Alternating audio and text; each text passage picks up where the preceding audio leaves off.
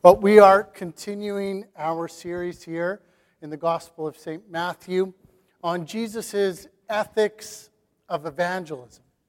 Basically, these are the instructions, the teachings of Jesus to his disciples of how he wants his disciples to share the good news of Christ, the good news of his kingdom, and the good news of salvation.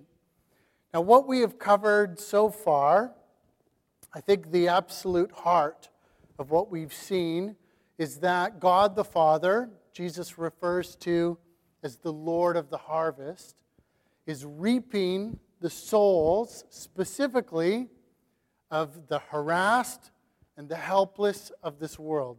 Those who are being crushed by this broken, sinful human system that we all live within.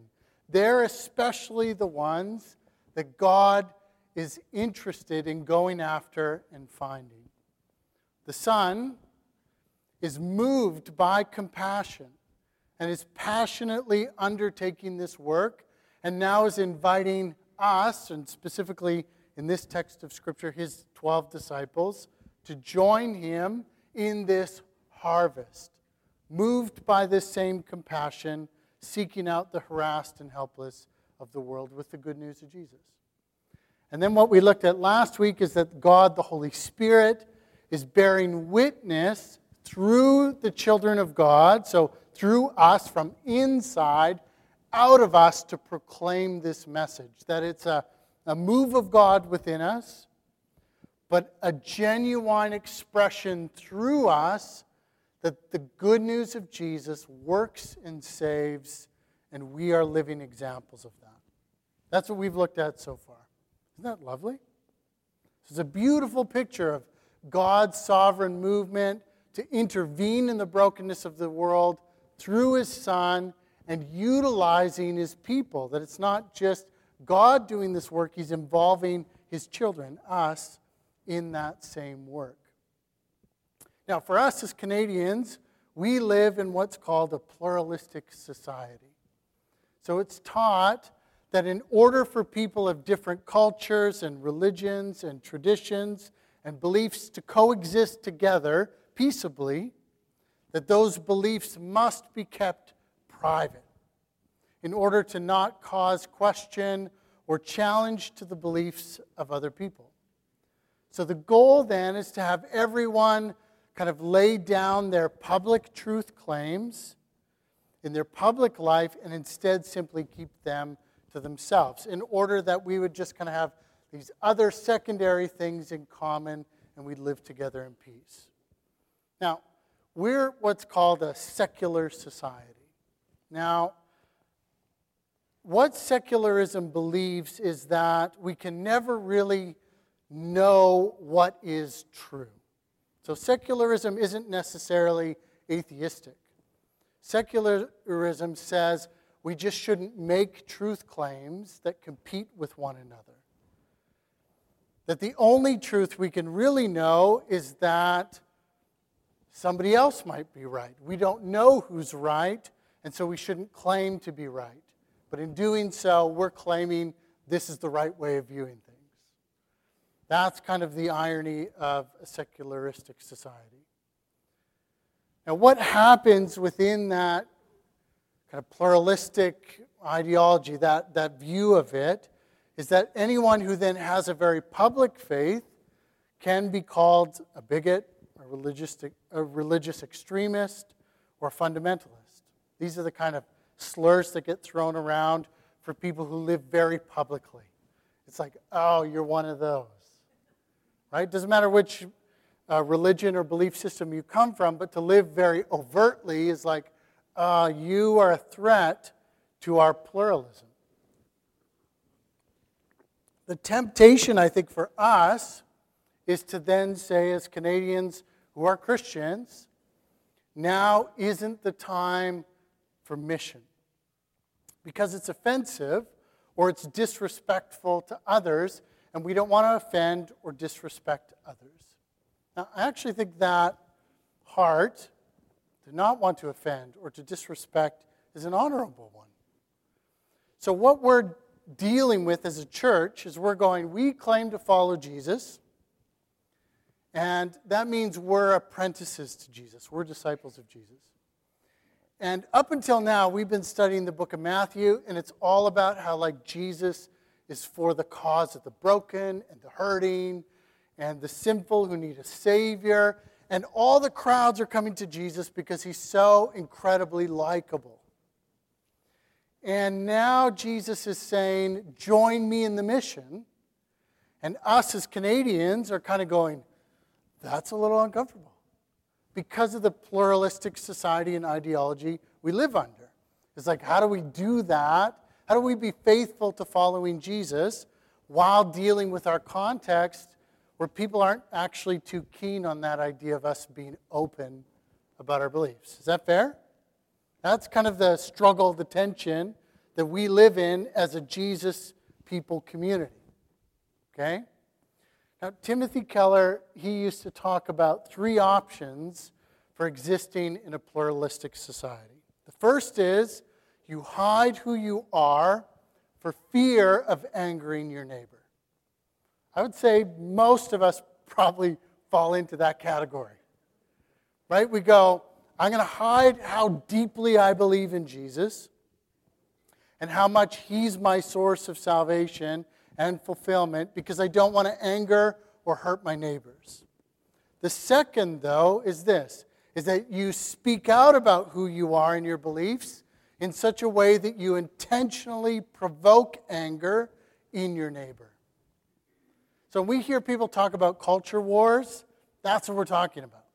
People who go, screw a pluralistic society. I'm a follower of Jesus, and I'm going to do that as abruptly and offensively as I feel you are holding your ideology.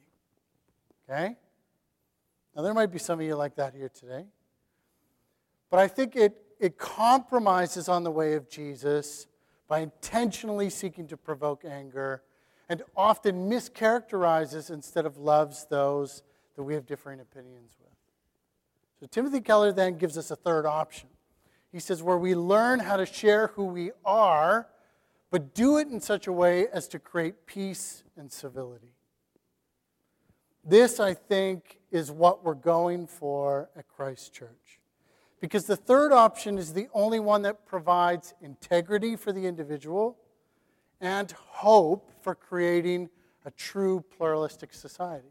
Because we actually do want to exist in the world, not just in Canada, but in the world with people of other faiths and beliefs and ideologies, etc. But we want to do it in a way that's authentic, loving, where we and they are fully present in their beliefs, in the neighborly relationships that we're cultivating. I had a friend back in Alberta that I made who was a devout Muslim. And so him and I would get together, and we, we just set the ground rules right away at the beginning where we said we actually want real friendship with one another. But in order for us to truly have friendship, we're both going to have to try and evangelize the other.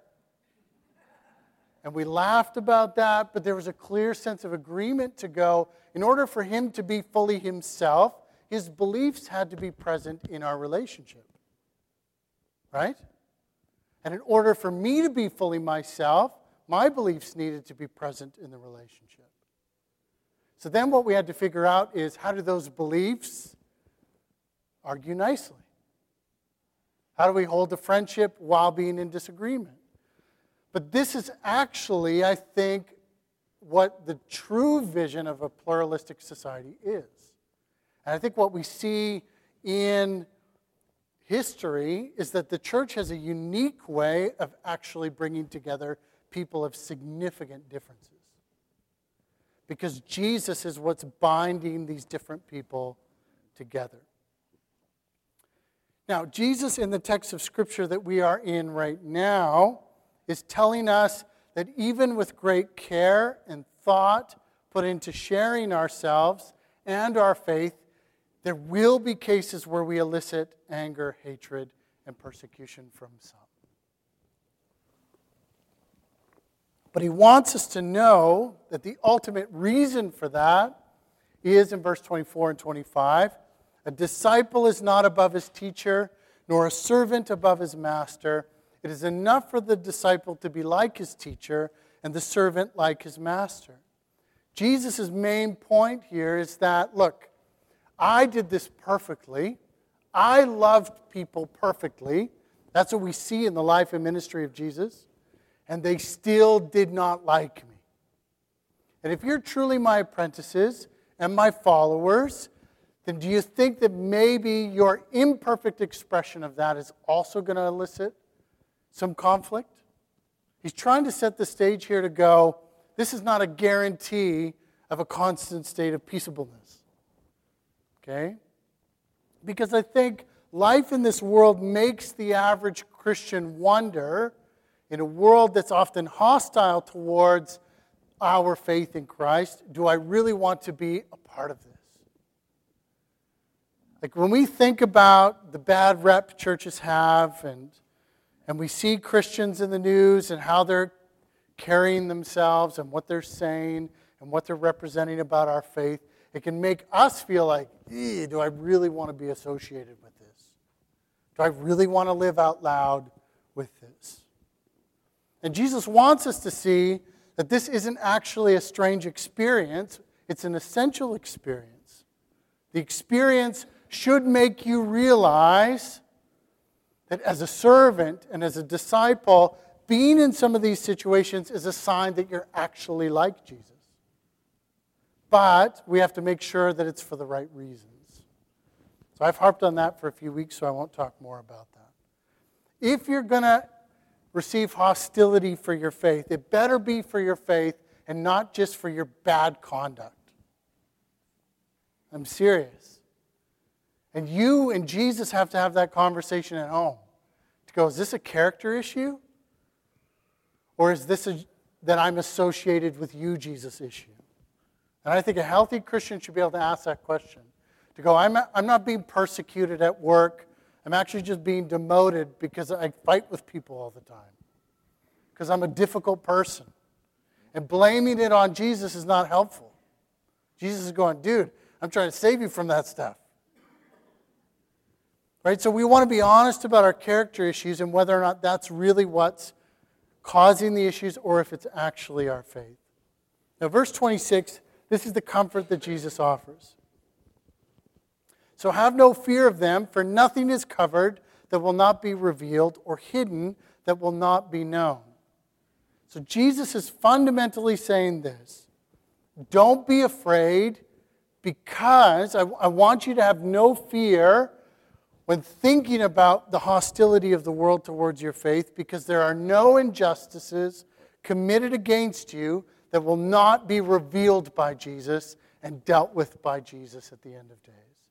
Because not only do we believe that Jesus is fully human, God in flesh, suffering with us, understanding us, sacrificing himself for us, we also believe that Jesus is going to be the judge of all humanity that Jesus is the most qualified to know the hearts of people, that Jesus loves people more than anybody could ever love people, and Jesus is the one that's going to say, Did you participate in evil or were you for good? That's what Jesus is going to do at the end of days. That's part of our Christian hope. And Jesus is saying on that day, he's going to vindicate his disciples who were mistreated for being part of him. So your vindication before others is coming from Jesus eventually. And he goes on, verse 27 What I tell you in the dark, say in the light, and what you hear whispered, proclaim on the rooftops. So here's what he's saying dark things are going to happen to you in secret. People are going to malign you because of your faith in Jesus. You are going to face some of these things. They're going to backbite and rumor uh, spread rumors about you and speak ill of you behind your back. Those things are going to happen. You're not crazy for feeling like that's happening. You ever feel like maybe you're crazy? You're like, does this room feel hostile, but I don't know why it feels hostile? Jesus is saying those things that are hidden, he's going to bring them out into the light. They're going to be known and seen. Nothing happens in secret as far as Jesus is concerned. But then he's saying, in those dark places, I'm not only going to be with you, but I'm going to be speaking to you. And so he's saying, don't spend your energy trying to expose what your persecutors have done to you in the dark. Trust that he will reveal the truth one day and judge it and make it right. Instead, spend your energy proclaiming on the rooftops what Jesus has said to you and revealed to you in the dark with his intimate worships, or his intimate whispers, sorry. So here's the thing when we go through hard things, dark things, when we suffer, Jesus is near to us. And guess what he's speaking to us in those places? The gospel, the good news. I know you, I understand you, I get this pain, and I died for it. I love you enough to die for it, and I'm not going to leave you here. I'm going to resurrect and restore you. I'm going to make you whole again. And not only you, I'm going to make all things whole again. I'm going to make the, the world right again. That's our hope for the future. And in those dark moments when you're going through it, Jesus is there speaking that hope to you. To not let it make you bitter, to not make it twist your soul, to not make you want to go fight for yourself and defend yourself and join the culture wars and get militant and be extreme. Jesus is saying, take it, but be with me and know that my hope is working. That I'm working in the world and I'm not going to stop. And everything in the dark will one day come into the light. And then he's saying, proclaim that. Make that your message in hard time. The sweetness of his steadfast love and faithfulness, the fulfillment you found in him, the salvation which you have experienced, and the visions of the world to come which you have peeked through the door of your suffering. This is what Jesus is saying. That's worth proclaiming. Not, I've been wronged, I've been hurt, they're being mean to me. Jesus is saying, I'll take care of those things in the quiet places with you. You proclaim my goodness, my sufficiency, my sovereignty, the good news. Does that make sense? So, verse 28, he goes on. And do not fear those who kill the body, but cannot kill the soul. Rather, feel him who can destroy both soul and body in hell. Jesus is cutting through the false reality that we live in and saying, What harm can they really do to you anyway? Sure, they can fire you, they can steal your positions or your possessions. What we see historically around the world is that Christians would often lose their homes and lose everything they owned and lose their jobs or even potentially lose their lives, like be imprisoned or tortured. I know people around the globe now who are facing these types of situations. All of these things, though, are actually momentary. They're short term, Jesus is saying. Because no matter how much suffering you might face in this life, none of it can touch your soul, your eternal person, who you are in the deepest parts of you. No matter how bad things get, Jesus is saying it can't get all of you. Rather, Jesus is saying, you should fear not what they can do to you in this life, you should fear the one who can destroy both soul and body in hell. This gets to the heart of evil strategy behind persecution. It's to tempt us through momentary pain to deny Christ and his coming kingdom. Because I think it's the fear of loss we fear loss, and so we end up compromising. We deny true goodness, and we settle for a false peace under tyranny. A peace that can only be achieved through participation in and partnership with evil. When we fear persecution or even the displeasure of others enough to keep quiet, we not only deny God, we join the war against Him. That's what Jesus is saying. And when we participate in the war against God, we also sign up to suffer the same destructive fate as God's enemies. We hear this language of hell coming from the mouth of Jesus, it definitely challenges us because in our modern time we go, what if we just don't talk about that? Let's just keep it about Jesus. Here's the problem with that Jesus keeps talking about it, which is very inconvenient to our strategy to avoid it. So, what we have to do then is we have to go, can I trust Jesus' vision for this? Can I trust what Jesus has to say about this? And, it's, and how it's actually good news. Because from the mouth of Jesus, he's saying, this is how we're going to deal with evil. You want a world of goodness? You want a world of love? You want a world without loss? Then evil has to be destroyed. And this is God saying, I have a plan for that. At the same time, He's working within the world to say, I'm seeking to save as many as will let me, but there are some that continue to be devoted to the cause of evil. And they choose to go down with evil. It's hard not to think about these things and not think about like World War II and the Holocaust. It's hard not to think about that silence that ends up being a, partition, a participation or even an allowance with evil. All those Europeans, as they watched the Jews being catalyzed and destroyed, the silence was a participation with evil, wasn't it? And Jesus is cutting through to say it's not just those dark war type moments, the genocides of the world.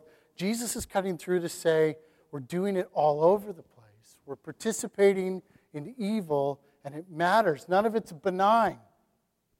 There is no Switzerland in all of this. Jesus is saying here's the reality of the human situation.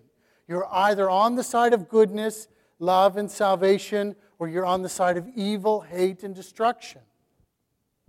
And what the even greater reality is, though, is that I love you and will care for you. So it's helpful to understand there's, there's a big cosmic picture here of God defeating evil and destroying it once and for all in hell. But it's, we need to understand also the personal connection. And this is where Jesus goes next in verse 29. Are not two sparrows sold for a penny, and not one of them will fall to the ground apart from your Father? But even the hairs of your head are all numbered. Fear not, therefore, you have more value than many sparrows. So Jesus is going, here's this big cosmic picture good destroying evil. Choose. But then he brings it down to this beautiful human level to go, but this is the God who will deal with evil the God that knows you, loves you, and cares about you. The world will sell you out eventually. And it's going to make you think, what does that say about my value? It might be a coworker or a friend or even a family member who will sell you out or off because of your beliefs. And then you feel like, what does that say about me and my value? And here Jesus is saying, when you're asking that question, did they ever love me? Was I ever worth loving? He's saying God the Father cares about you with such minute detail that He knows the number of hairs on your head. I forgot to ask my wife for permission for this next story.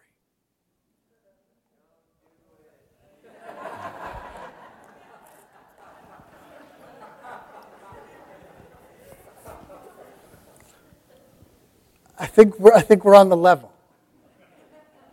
So it, it's a little vulnerable for us as a family, but in the summer, um, we, our kids contracted lice. We think from the movie theater at the mall. um, because school was out and we're like, where did this come from? But my kids are blessed with my hair, which is thick and voluptuous but in this particular situation, the gift becomes a curse. right? Because you not only are doing these treatments, but you're going through the hair and you're finding every remnant of these little demonic beings from the anyway. So, but part of the process was, um, and my wife did this far more than I, I did, but hours. She spent hours over the space of like three weeks, month, over and over and over again. She would sit there for hours going through every single strand of hair. And we have five kids. There's a lot of hair. There's a lot of hours. And, and there was a few times where she's like, okay, Ryan, now you need to go through my hair. And I'm like, after like seven minutes, I'm like, yeah, it looks good. you know, but the, when I was reading through Jesus' words in this text, I just couldn't help but picture Jackie hours of painstaking detail going through every hair and how well she knew them. This picture here is of God the Father's motherly love, of knowing every single strand. Because what we can tend to do with God is look at it's this far off, authoritative, you know, architect of salvation and the creation, and that's great. But Jesus comes in with this very beautiful revelation of what God is actually like, going, yeah, there's a cosmic thing at play here where God's going to destroy the evil that's destroying humanity and destroying the world. And we got to know that, but at the end of the day, you got to know his character, and his character is to know every hair on your head, to have them numbered, to know you with that level of detail. And how important is your hair? It's not all that important. So if that if the unimportant parts of you are known by him, how much more so the important parts of you? There's some of you I won't point fingers that are like, hair is very important and I don't have it. But this picture that Jesus is making here is saying if the non important parts of you are absolutely intricately known by his love, how much more so the most important parts of you. And he's saying, no matter what kind of hardship you face in this life, you can have this knowledge of being known and valued and loved. So, if that's true, in theory, if a Christian is facing legitimate persecution, what should be coming out of them in that moment? Should it be about how bad the world is and how mean it is and how against Christians it is and on and on and on? Should that be the predominant message? What should be the predominant message is this love that's being communicated to the, the follower of Jesus in the dark from the love of the Father. A sweetness should come out of that suffering. That's what should come out of that place. This is the ethics of how Jesus wants the gospel to spread. And this is why, for centuries of the early church, it was known that the suffering of the church was the seed of mission. That when the church suffered, what came out of it was a beautiful message of love. That when the Christian was persecuted to the point of martyrdom and death, Often their last words were what? The same words as their Savior Father, forgive them. That is the message that comes out of the followers of Jesus. So then Jesus brings it around to a closing statements here, verse 32. So everyone who acknowledges me before men, I also will acknowledge before my Father who is in heaven. So this brings us to the absolute heart of this conversation for Jesus. If you acknowledge me before others, I will acknowledge you before my Father. In both images, you and Jesus are standing together. And there are two different interactions. In the first, you're standing with Jesus before a human individual. Could be family, friend, could be a stranger. And in this interaction is this decision that takes place of if the opinion of the other person matters more to you than your relationship with Jesus. Who has your allegiance? when you get into that interaction, do you find yourself not wanting to acknowledge Jesus as not only your Lord or your Master in terms of who you are a disciple of, but also the fulfillment of your heart and the hope for the world and everything that you love? This is what's happening in this moment. Jesus is going, Will you acknowledge me or will you pretend I'm not there? You ever gone with a friend to a party or an event, and as soon as you got there, it was like they pretended you didn't exist? It's not a good feeling. But Jesus is then saying there's another image of which you and me stand before my Father, the creator of the galaxies and the universes, and the sustainer of the world, and the architect of your salvation. And in that interaction, the Father looks to Jesus to ask what happened in that first interaction. The Father looks to Jesus to go, Did the person that's with you acknowledge you? Because if they acknowledge you, I acknowledge them. These are the words of Jesus. Verse 33, Jesus goes on, But whoever denies me before men, I also will deny before my Father who is in heaven. Now, I, I don't actually believe Jesus is meaning this is like a once and done interaction situation, but more of a pattern of life where one functionally and socially and publicly denies that they're part of Christ and for his cause. And the reason this is so serious is because it reveals the true state of the heart. For many, it's I like Jesus. I like his promises of salvation. And, and and I like the sounds of the benefits of that. It sounds advantageous. I consider myself to be part of this community, this church, because it's got some nice people in it. But I don't actually love Jesus more than I love everything else. When push comes to shove, I can live without Jesus, but I cannot live without the approval of others or the comforts of this world. And this reveals that the union with Jesus is not actual, it's just theoretical. So, in the end, we actually always genuinely witness what we have found in Jesus. We've either found in Jesus everything or we found in Jesus nothing.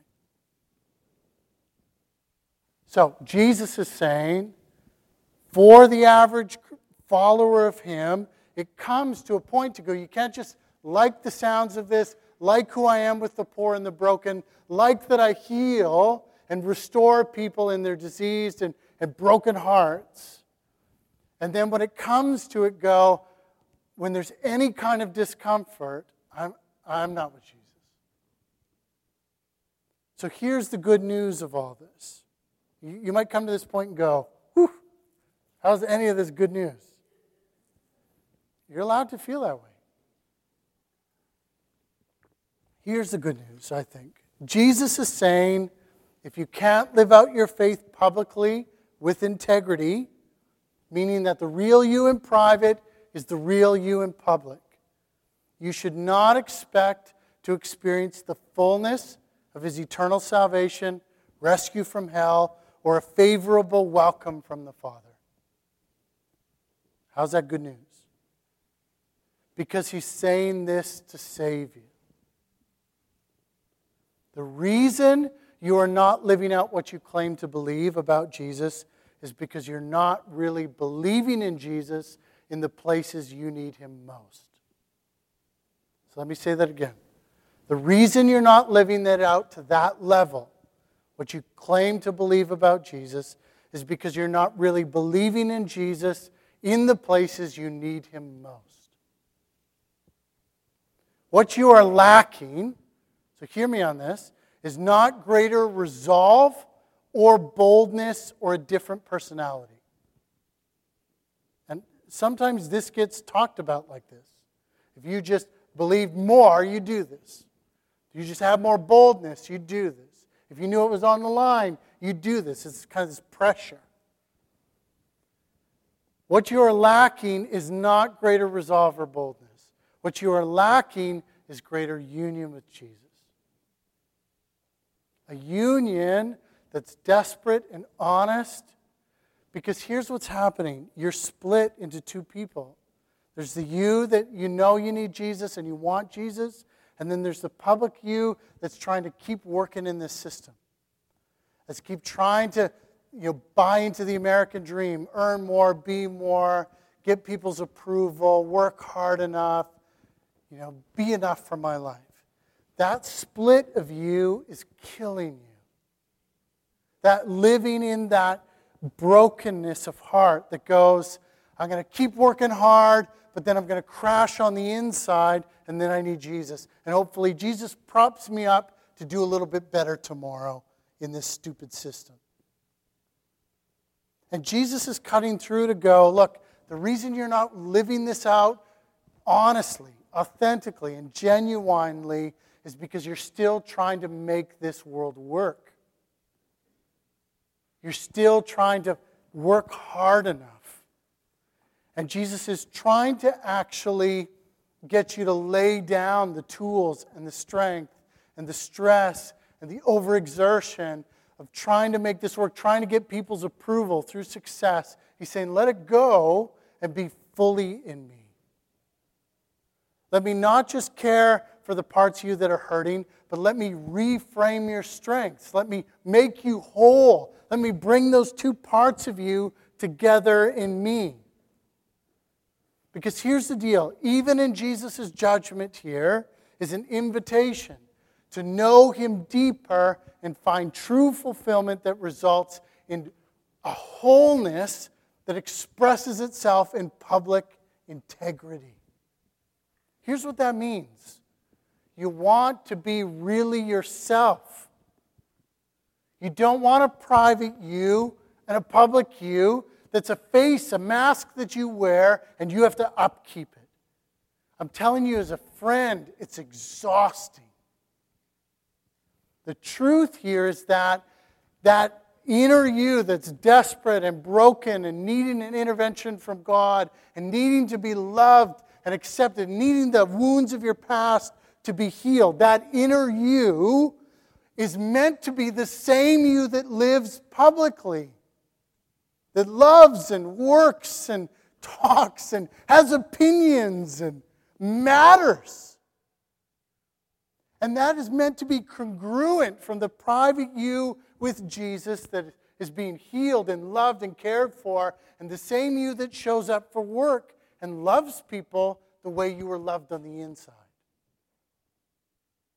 That's Jesus' vision here is to go, I just want you to be honest. And so if you find yourself going, I don't know if I can talk about this with my friends, I don't know that I can actually tell my, my family that I do believe in Jesus and I'm following Jesus, I think they're going to have a negative response to that. There's more security to be had in Jesus. It's an invitation. Jesus is going, I don't fault you for that. I'm not mad at you for that.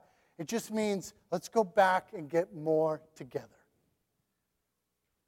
Because as you find your sense of self with Him, as you discover your true identity in Him, your Creator, as you know you're loved and, and be, beloved, as you know you're forgiven and restored, as you steep in that reality, not having to perform, not having to overfunction, not pining after people's approval, but truly finding it in Him, you get stronger to be yourself. And it's an effortless self, not a contrived self. And this is Jesus' vision for the follower, is to go, if, if what you have found in me is truly everything, then you can live that everything out loud. Not in a way that's picking fights and a pain in the butt to people, not Jesus juking people in every conversation, but like authentically going, showing up in relationships and going, This is what I found in Jesus. This is just me. And them go, I'm not into that. And you can go, That's cool. Is it okay if I keep talking about him because that's what I love? It can, is there room for the real me in our relationship? Is there a room for the real me in this world? And here's the thing what that proclaims to the world somebody has found a door out of this system.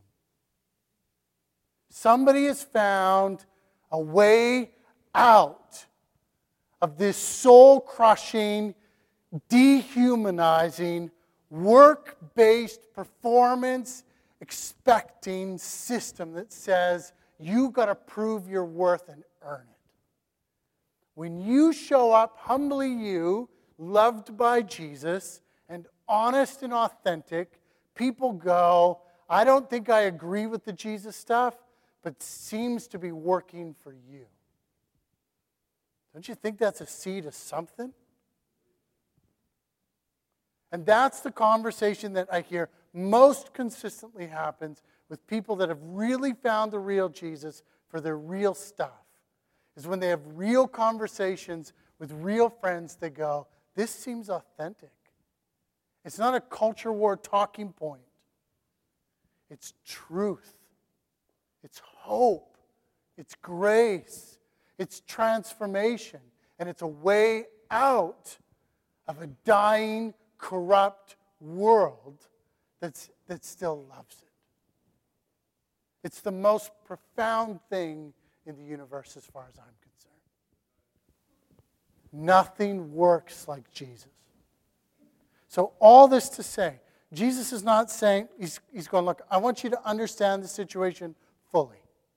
Here's the big picture, and I want you to know it. I want you to know what's at stake. And it's good triumphing over evil, and we've got to choose the side we're on. But the way we do that is through deep, intimate union with Jesus, where we believe in who He is and what He's accomplished, and we receive it for where we need it most in such a way that pulls all our broken pieces together. And we actually get to live openly, whole in this world free of this system.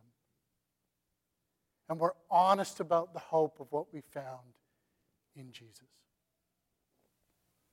This, my friends, is the way of Jesus. So as we turn to the table, this is our place. So you hear often talked about with communion, we remember Jesus. We break that up a little bit and we go, we remember are membered to Jesus. We're realigning to Jesus. Our union is re strengthened. Not that it was ever falling apart or breaking, but every Sunday for us as a people, we take our whole heart and we recommit it to trusting in Jesus, to following Jesus, and to proclaiming Jesus. So take a quiet moment to prepare for that.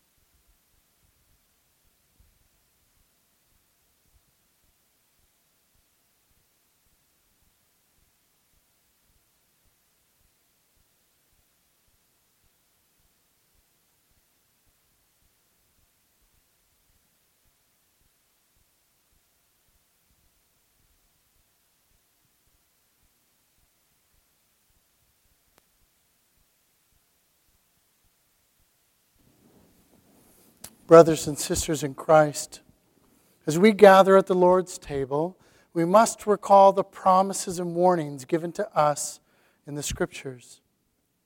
Let us therefore examine ourselves and repent of our sins. Let us give thanks to God for his redemption of the world through his Son, Jesus Christ. And as we remember Christ's death for us and receive this pledge of his love, let us resolve to serve him and proclaim him in holiness and righteousness all the days of our life. So let's take a moment now for private confession.